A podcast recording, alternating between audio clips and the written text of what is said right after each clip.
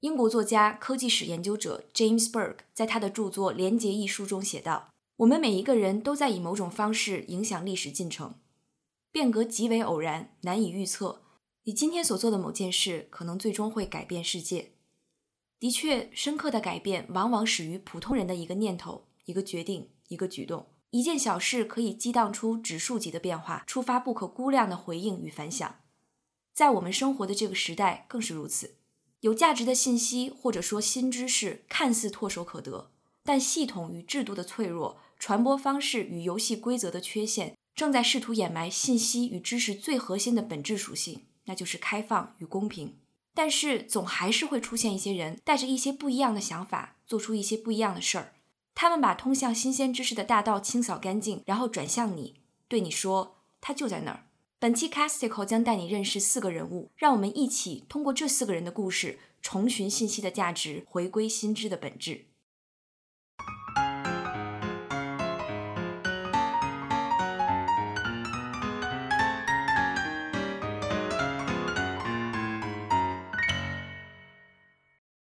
大家好，欢迎收听 Casticle 的第十四期，我是胡胡。首先，还是要感谢你们耐心的等待和满满的支持。在这期节目中，就像刚刚一开始铺垫的那样，我为你准备了四个人物的故事，他们分别是私书教授、不善言辞的工业家、文献女侠和互联网之子。他们虽然有不同的身份和阅历，甚至身处不同的时代和境遇，但都为了同一件事做出了完全值得我们花时间了解的贡献。这期节目也还是会由三个部分以及四集播客推荐组成。与以往不同的是，这期节目我强烈建议大家结合着节目后记，也就是 show notes 中的文章、视频、纪录片等等一起消化，这样你才会最大化这期节目能带给你的价值。为了方便你的收听和阅读体验，请选择通用的播客 app，或者使用电脑输入 Casticle 的网站，也就是 Casticle .FM 一边收听一边查阅节目后记。比较常用的通用型播客 app 包括苹果自带的播客 app Pocket Cast、Castro、Overcast 等等。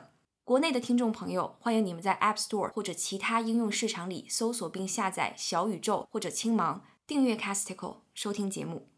对于在国内喜马拉雅和网易云音乐上收听 Casticle 的朋友们，建议大家尽快下载通用的播客 App 或者使用网页收听 Casticle。只有这样做，你才能看到完整的 Show Notes，拥有完整的收听体验。考虑到运营成本，Casticle 从下一期开始不会再向喜马拉雅和网易云音乐上传节目。所以，请还在使用这两个 App 的听众朋友们考虑更换你们的收听方式，十分感谢你们的体谅和理解。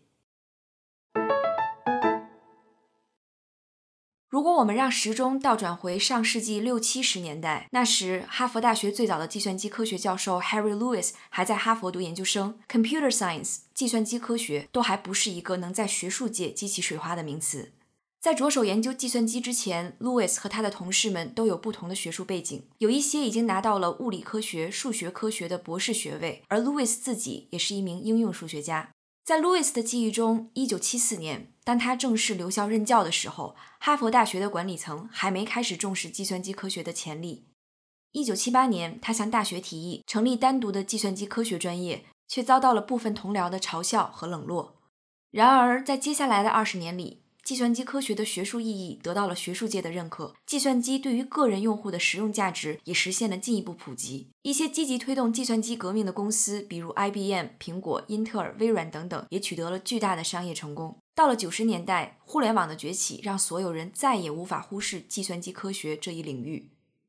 一九九五年，当 David Malan，也就是今天我要推荐的第一集播客的主角，以大一新生的身份进入哈佛大学的时候，他对计算机并没有展现出极客们那种典型的狂热与信仰。大二的秋天，原本主修政府学的 Malan 一时兴起，试听了一门简称为 CS 五零的计算机科学入门课程。当时负责授课的客座教授是一名加拿大计算机科学家、贝尔实验室成员以及 Hello World 这一势力程序的首创者 Brian Kernighan。几节课之后，Maylin 彻底迷上了这门课。每个周五拿到下一周要解决的课题之后，他都会带着六斤重的笔记本电脑，拥有世界上第一块触控版的苹果 PowerBook 五四零 C，去哈佛大学的怀德纳图书馆做作业。他非常享受用代码解决一道道谜题的过程，于是下定决心转入计算机科学专业。在修完第二门计算机科学入门课程之后，因为对这门课的成绩抱有异议 m a l e n 去找授课老师，同时也是哈佛大学继续教育学院的副院长 Henry Leitner 讨个说法。而 Leitner 也在这个时间点上机缘巧合的成为了 m a l e n 的恩师与伯乐。他被 m a l e n 的魄力和胆量打动，决定聘用 m a l e n 做哈佛大学拓展学院的助教。在 m a l e n 大四那年，甚至给他机会教授一门完整的计算机科学入门课程。Leitner 十分看好 m a l e n 独特的教学风格和气质，即使 m a l e n 后来本科毕业，找到了全职工作，他们依旧维系着合作关系，为哈佛大学设计与计算机科学相关的远程课程，探索远程教育的机会。当时实时的线上课程还没有出现，不过 Leitner 与 m a l e n 共同设计的教学视频和学习材料已经非常接近我们现在熟悉的 MOOC，也就是线上公开课了。二零零二年，在 Leitner 的建议之下。M a l e n 正式回归哈佛攻读计算机科学博士，他的博士导师 Michael Smith 教授刚好是当时 CS 五零的授课教师。二零零七年，Michael Smith 因为晋升为系主任而无暇继续教授 CS 五零，于是 m a l e n 在 Leitner 的推荐之下，争取到了教授 CS 五零的机会。从抓住接力棒的那一刻起 m a l e n 的目标就不单单止步于完成 CS 五零的教学任务。他希望彻底扭转这门课给学生们留下的枯燥印象，吸引更多和他一样起初对计算机提不起兴趣的学生，普及计算机科学的知识与技能。m a l e n 十分欣赏那些个人魅力极强的布道者，因为他们总能通过话语说服其他人。作为一个老师，他非常在意自己在讲台上、在镜头前的感染力，因为他很担心自己的表达会让受众失去对这门课甚至这门学科的兴趣。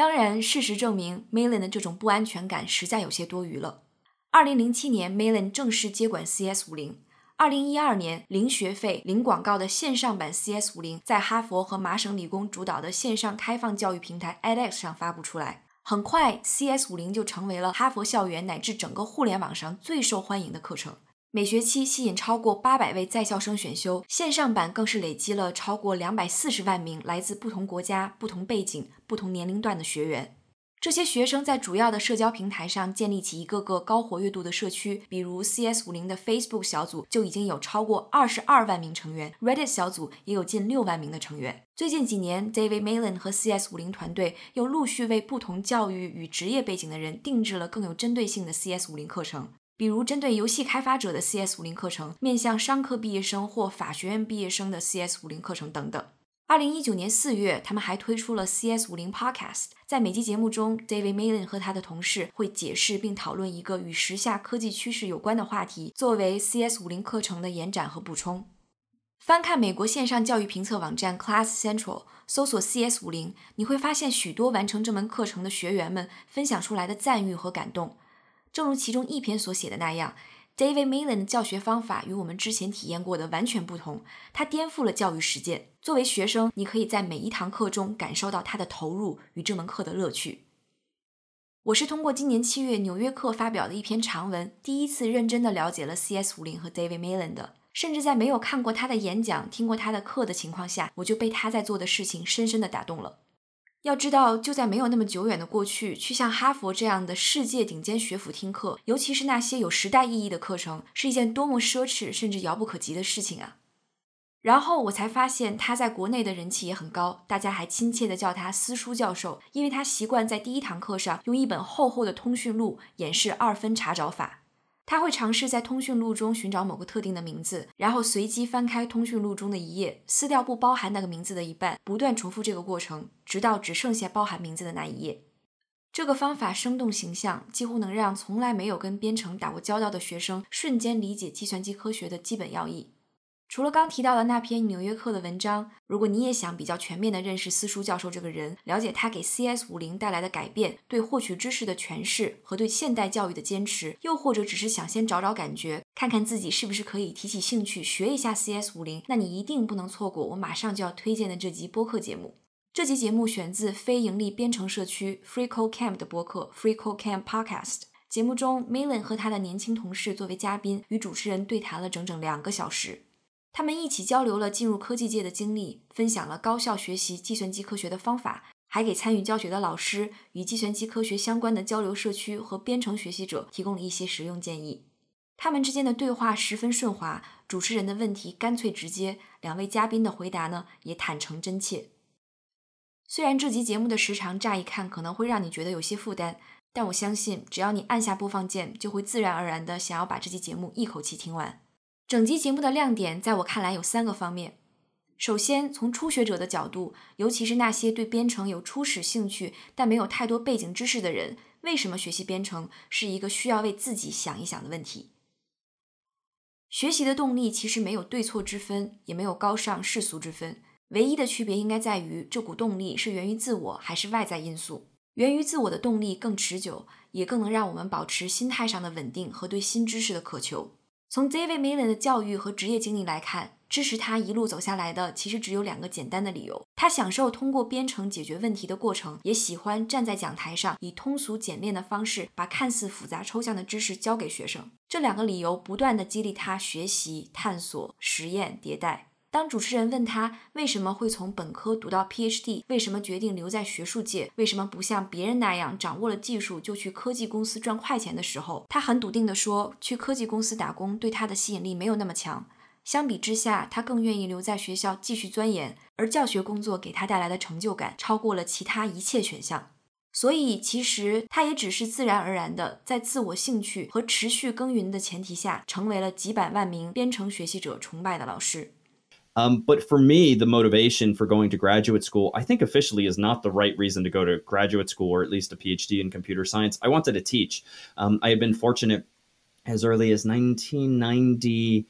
eight to start TFing or TAing, so to speak, being a teacher assistant for a course here at Harvard in Harvard's Extension School, which is the continuing education program. Um, and it was a course called Computer Science E1, Understanding Computers and the Internet. And it was taught by a, a boss of mine at the time in Harvard's IT department. And I had the opportunity, um, essentially senior spring, amazingly, to take over the class. Uh, my boss to this day uh, had apparently enough enough uh, confidence or was risk taking enough to say yes to let a 21 year old uh, college senior, I suppose I was, actually become the lecturer or the instructor for this course, uh, such that I then was the one to hire the TFs and the one to lead the lectures, the one to write the homework assignments, and so forth. And it was so incredibly exciting. Um, it was an opportunity to get better at public speaking, it was an opportunity to teach other people to sort of change their own trajectories potentially in the same way that computer science had for me a few years prior. And when I graduated from college, I realized that uh, I could certainly continue lecturing in that capacity.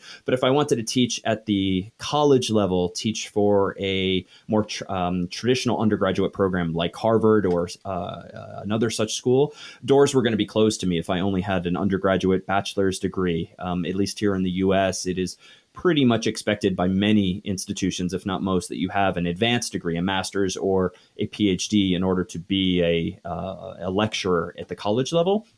And so I realized because doors were going to be closed to me, I needed the additional credential. And so I decided to apply to graduate school. Um, 主持人还提到一点，初学者可能都会有的困惑，那就是不容易理解计算机科学的关键逻辑。 而 David Millen 解释说，这种纠结和挣扎是永远不会彻底消失的，它只会随着时间的推移，以更低的频次复现。试着与这种纠结共存，把关注点放在改进解决问题的思维上才是重点。That will never go away completely. It is completely normal. It will diminish in frequency, and I think it will decrease in stress level. but I think it never fully goes away. And to this day, you know, I certainly bump up against bugs or concepts I struggle with. And, you know, just the other day, I forget what the topic was, but someone was explaining something to me and it just wasn't working for me. Like I, they, their approach to the topic, their explanation wasn't working for me. And I felt like an idiot. And I figured, all right, I'm going to have to Google this later or look this up on Wikipedia.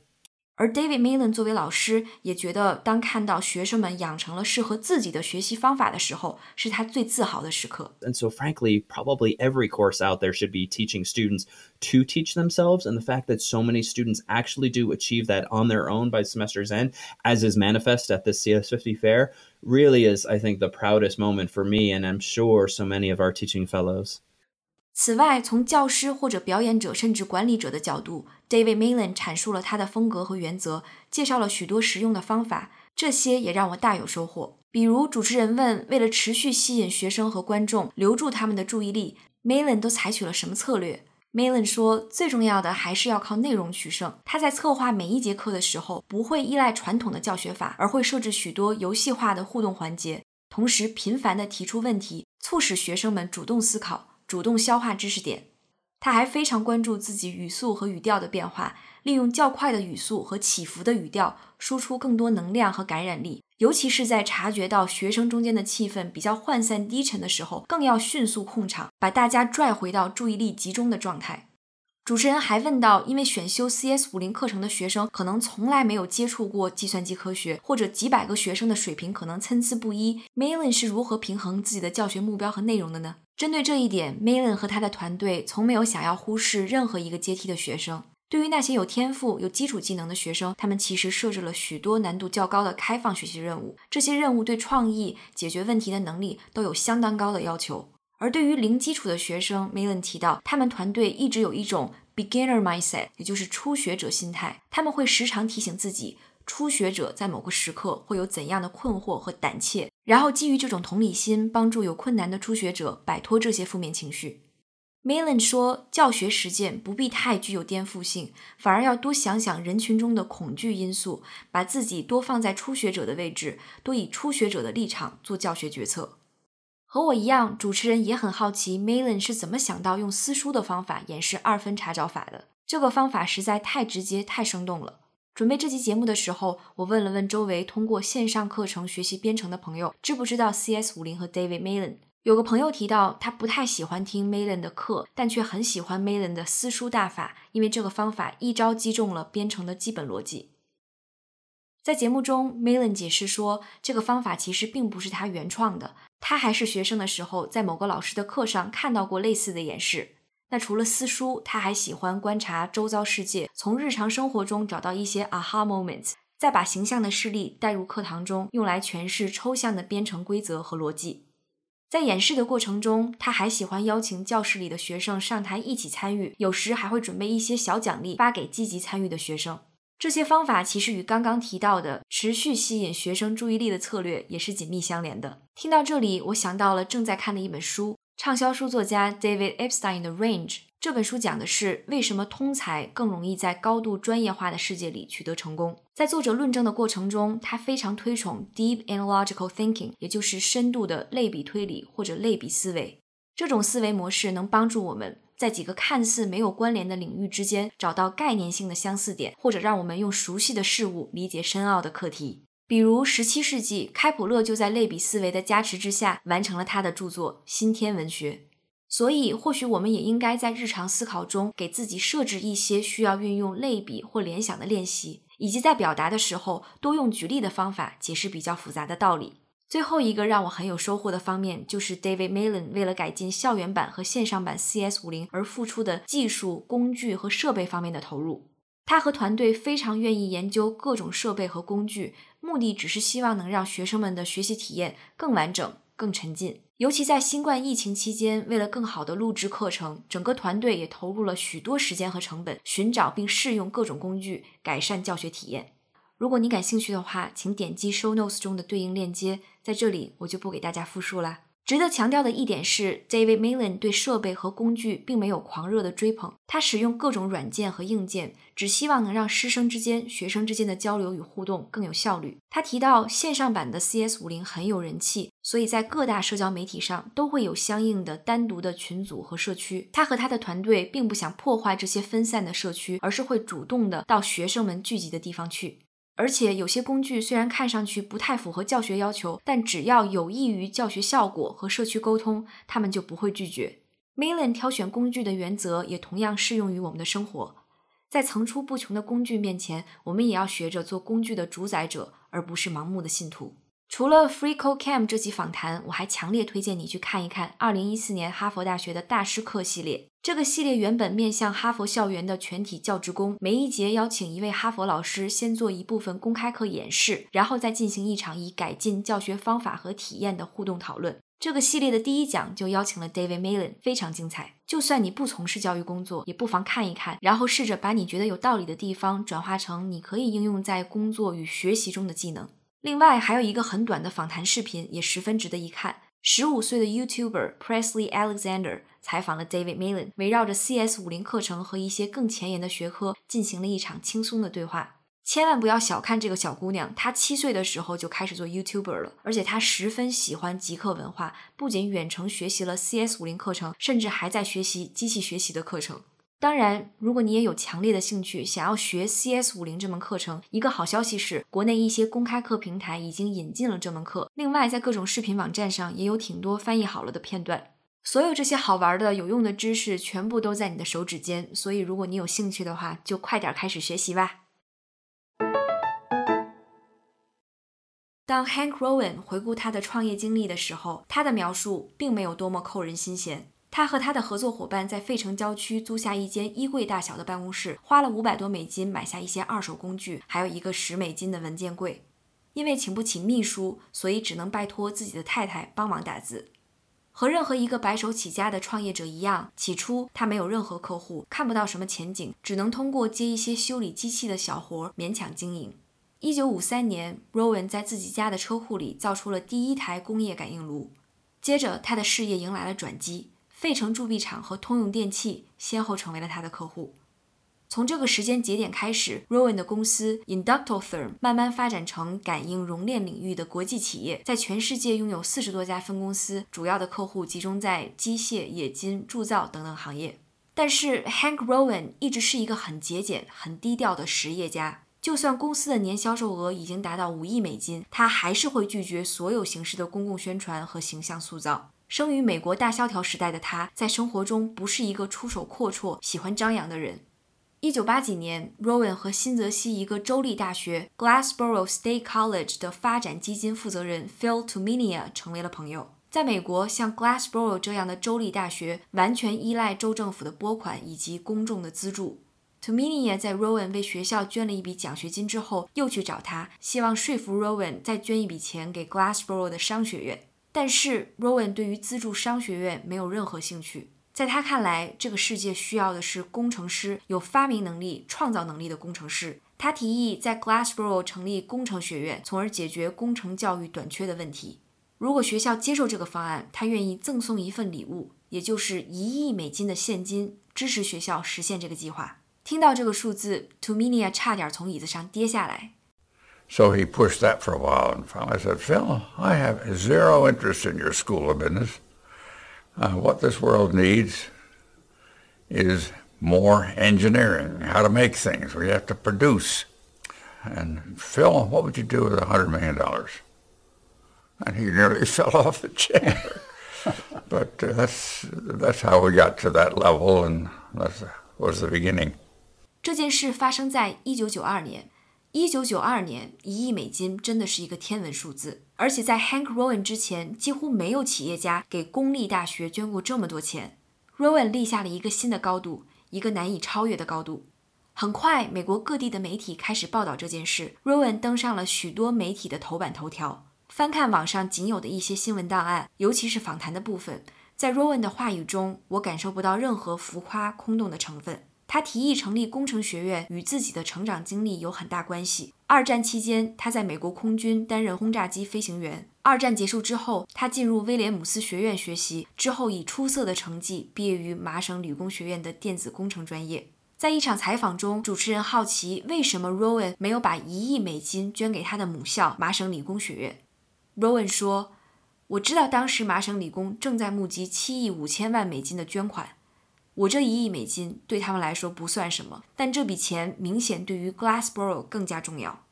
Now, I would assume that MIT at that time would have been interested in receiving a gift of that size from you. Did you uh, did you think about giving it to uh, to that university? Or? No. Okay. They were at the time trying to raise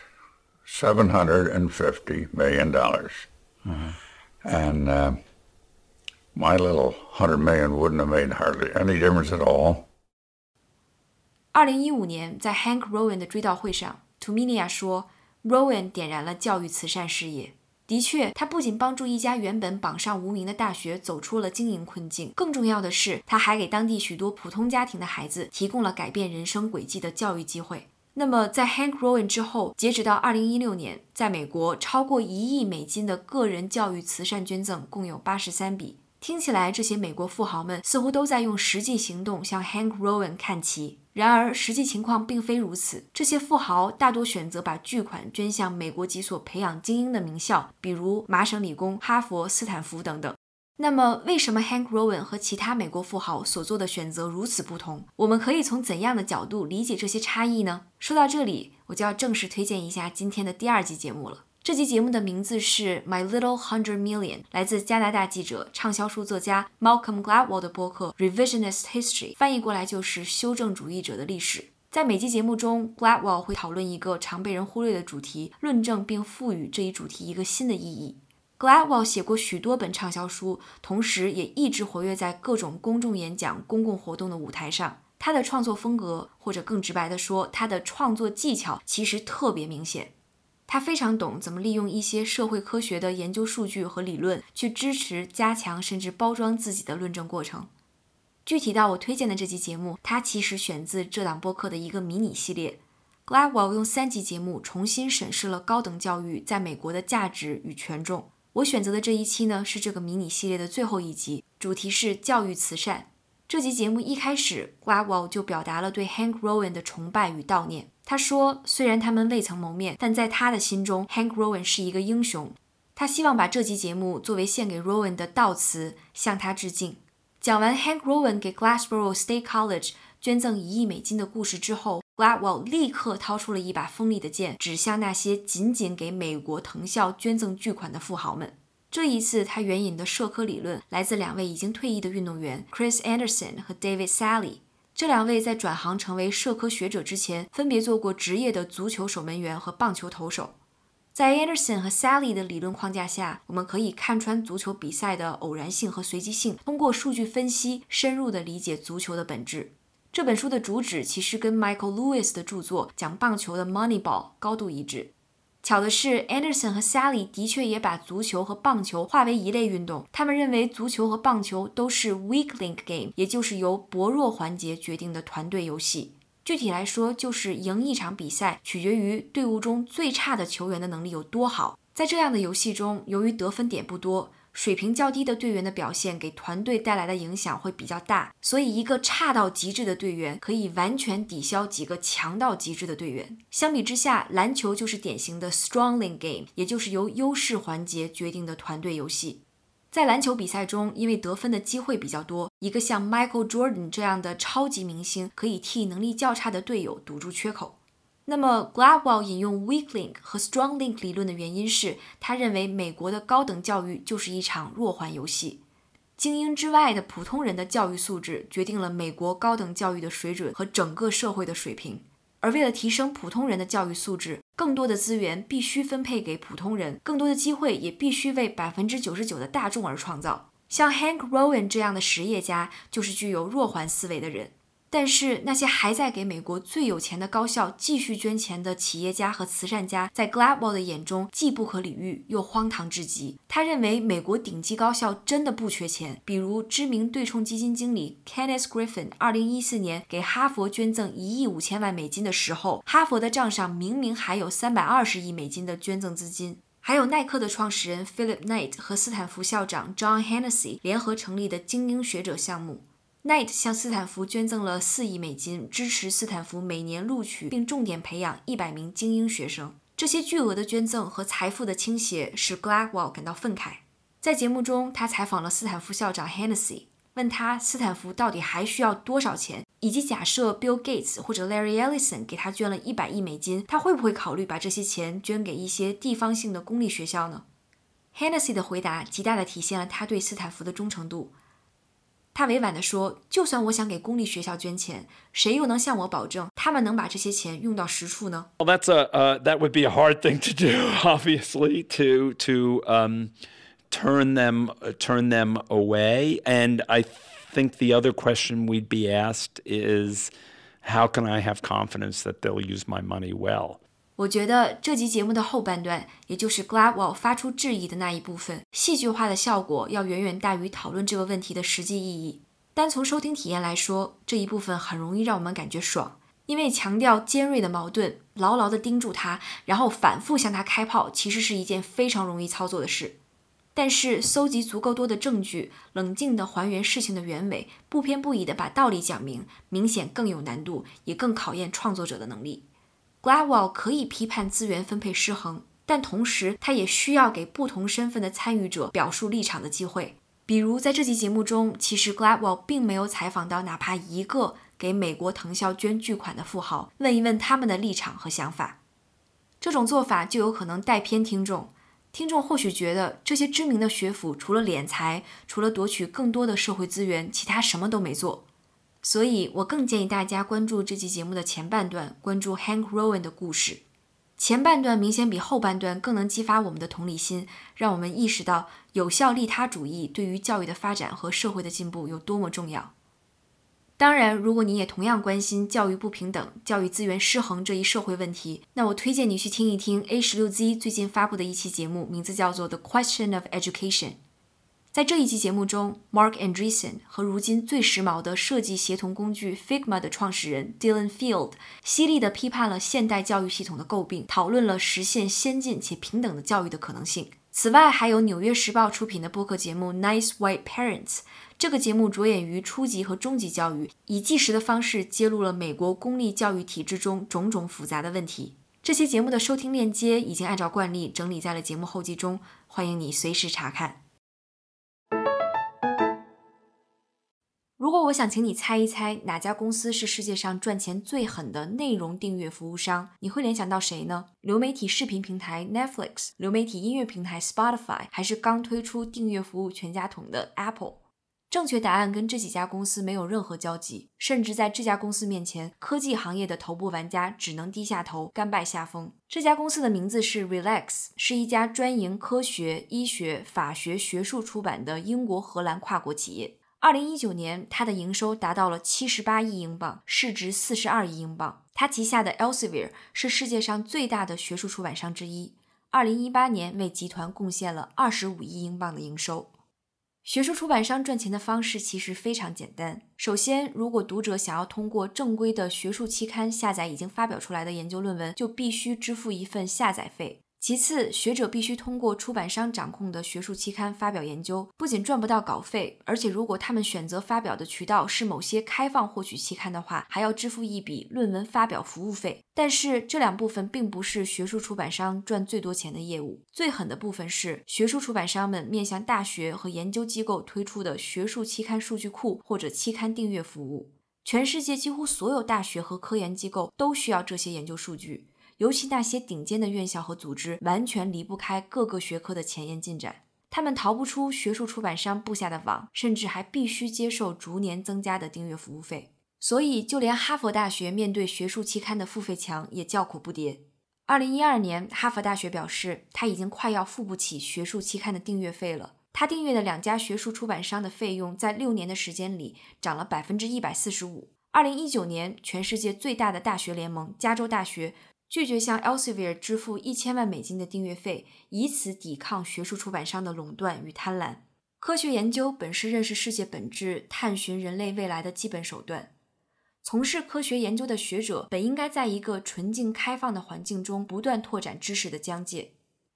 然而，学术期刊高耸的付费墙、学术出版扭曲的商业模式，却使研究人员们感到了压迫与无助。在这样的现状之下，许多科学家和研究员自行组成了一个一个线上的互助论坛，帮助彼此下载学术文献，绕过期刊的付费墙。其中一个活跃的年轻学者是来自哈萨克斯坦的 Alexandra Albakian。在加入各种学术圈的分享论坛之前，他已经积累了许多下载论文的经验，其中不可避免的包括下载盗版论文。他知道怎么做这件事儿，也做出了做这件事儿的工具。于是，在手动下载、转发了上千篇论文之后，他决定写一个脚本，自动化运行这个过程。学术界的海盗湾 Sci-Hub 就这样诞生了。二零一一年，当 Albakan 刚开始运营 Sci-Hub 的时候，这个网站只是一个 side project 副业项目。Albakan 说。他一开始并没有什么崇高的目标，只是想让研究学者稍微轻松一些，让他们更快、更简单地拿到想看的论文。但是，Sci-Hub 明显为学者们提供了一个移除屏障的神奇武器。有些人甚至称赞它彻底改变了人们获取新知的方式。Albakian 因此获得了许多称呼，比如学术界的斯诺登、科研界的女罗宾汉等等。二零一六年，《华盛顿邮报》评价说，Albakian 对学术出版商的影响就好比免费音乐下载网站 Napster 对唱片行业的打击。他的举动应该会彻底颠覆整个行业的运作模式。可以预料到的是，随着 Sci-Hub 的影响范围越来越广，名声越来越响，Albakian 果然被传统学术出版商盯上了。二零一三年，学术出版商 Elsevier 发现 Sci-Hub 从一些在校学生那里购买登录学术期刊网站的权限，然后通过代理服务器伪装成学生身份盗取论文数据。于是 Elsevier 向 PayPal 举报，要求 PayPal 冻结 Albakian 用来接收捐款、购买代理服务器的个人账号。但是这次警告并没有能让 Albakian 收手。紧接着，2015年，Sci-Hub 先后被 Elsevier 和美国化学协会告上法庭。好在 Sci-Hub 当时的服务器在俄罗斯不受美国法律管控，所以 Albakian 可以不去理会他根本无力偿还的天价罚金。不过，这两次诉讼却让 Albakian 失去了 Sci-Hub 的域名和社交账号的所有权。甚至任何互联网搜索引擎、网络托管和互联网服务提供商、域名注册商都必须终止与 Sci-Hub 相关的合作关系。好在 Albakian 早就做好了多手准备，提前购买了若干个域名，备份好了数据，以抵抗学术出版商的打压。而从积极的方面来说，这两起官司很大程度上为 Sci-Hub 引来了更多的关注和流量，越来越多的学者注意到了 Sci-Hub，开始从上面下载论文。但是这并不意味着整个学术界完全支持 Albakian 在知识获取方面的激进做法。在本期 Casticle 为你推荐的最后一集节目中，哈佛大学开放获取计划的负责人 Peter Suber 做客了纽约公共电台旗下的 The Brian Lehrer Show，与美国著名访谈节目主持人 Brian Lehrer 讨论了科研内容的所有权以及 Sci-Hub 的合法性。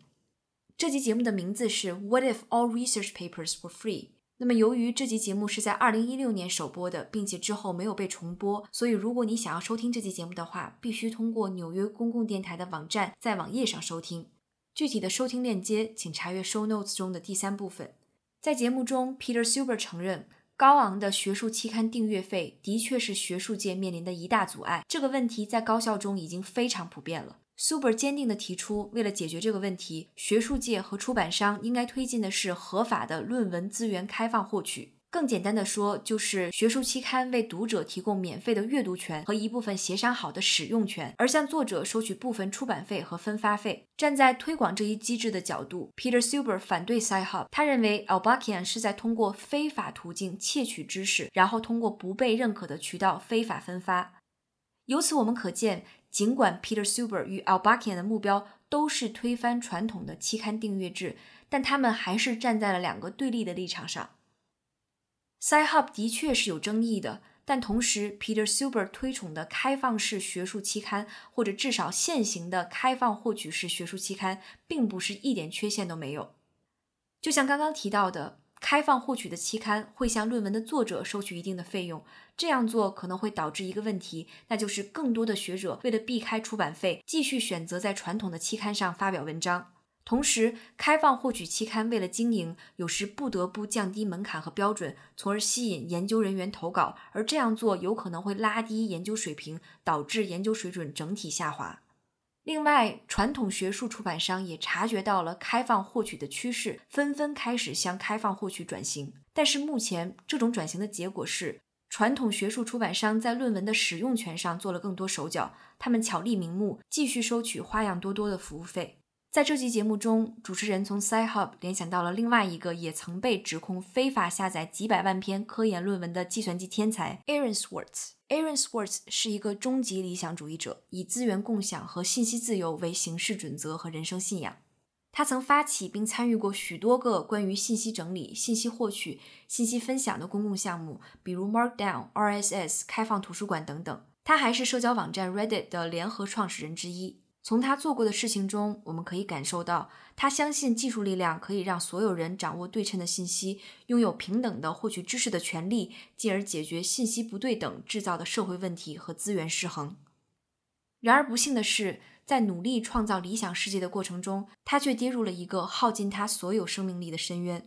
二零一一年，Swartz 被控告侵入麻省理工学院的系统，从学术期刊数据库 JSTOR e 上非法下载了四百八十万份研究论文。依据美国计算机欺诈和滥用法，他面临十三项指控、三十五年监禁和一百万美元的罚款。尽管后来 Swartz 将存储论文的硬盘还给了 JStore，并且 JStore 也放弃起诉，但美国政府还是不依不饶地坚持对 Swartz 的指控。在为自己辩护了两年多后，饱受抑郁症和精神压力困扰的 Swartz 选择在纽约家中上吊自尽。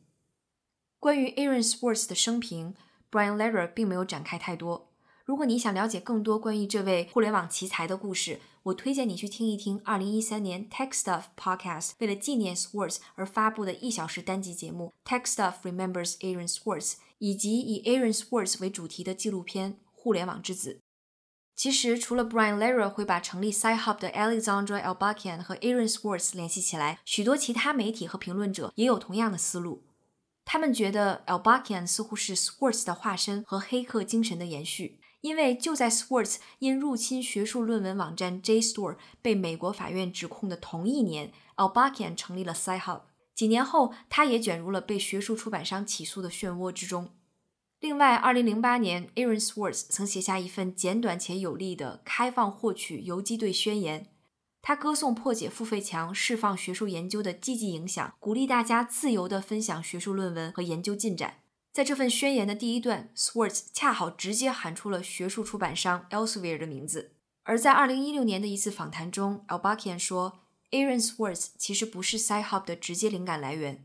但我很开心能与 Swartz 在开放学术文献方面怀抱着相同的信仰和目标。我很看好开放获取，在成立 Sci-Hub 之前，我甚至想过自己成立一个开放获取期刊。假如 Swartz 现在还活着，说不定我们可以成为朋友，一起合作。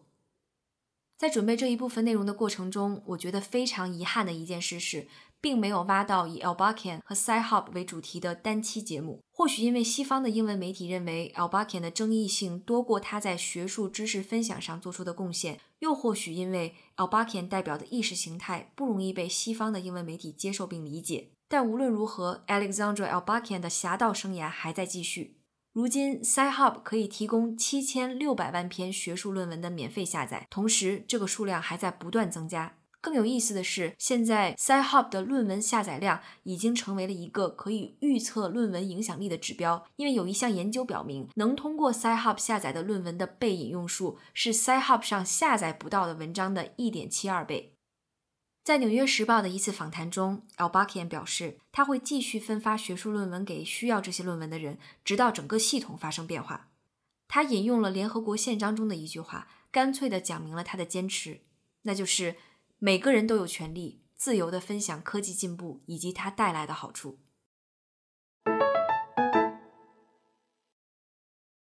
本期 Casticle 的全部内容就是这样啦，非常感谢你的耐心收听和宝贵时间，希望你喜欢这期节目的内容，带走一些对你有帮助的启示和体会。当然，最后还是要再次提醒大家阅读 Show Notes，我在节目里提到的或者没来及提到的参考内容，已经全部为你仔仔细细的整理好了。考虑到节目的时长，我的表达有时候难免会比较笼统、比较粗糙，所以为了能让你自己有更多的收获，建议你一定要花时间听我推荐的节目，读一读我提到的文章。如果你喜欢小海豚，请向你身边的朋友和家人多多推荐，也欢迎你在各大社交平台搜索 Casticle 与我互动。如果你有特别详细的问题，或者喜欢写信交流，请发送邮件到 casticlefm@gmail.com 与我联系。除了播客节目，我也会不定期的开放直播聊天室，实时的与你交流。请关注 Casticle 的微博账号，第一时间了解直播聊天室的时间安排。再次感谢你的时间与关注，我们下期节目再见。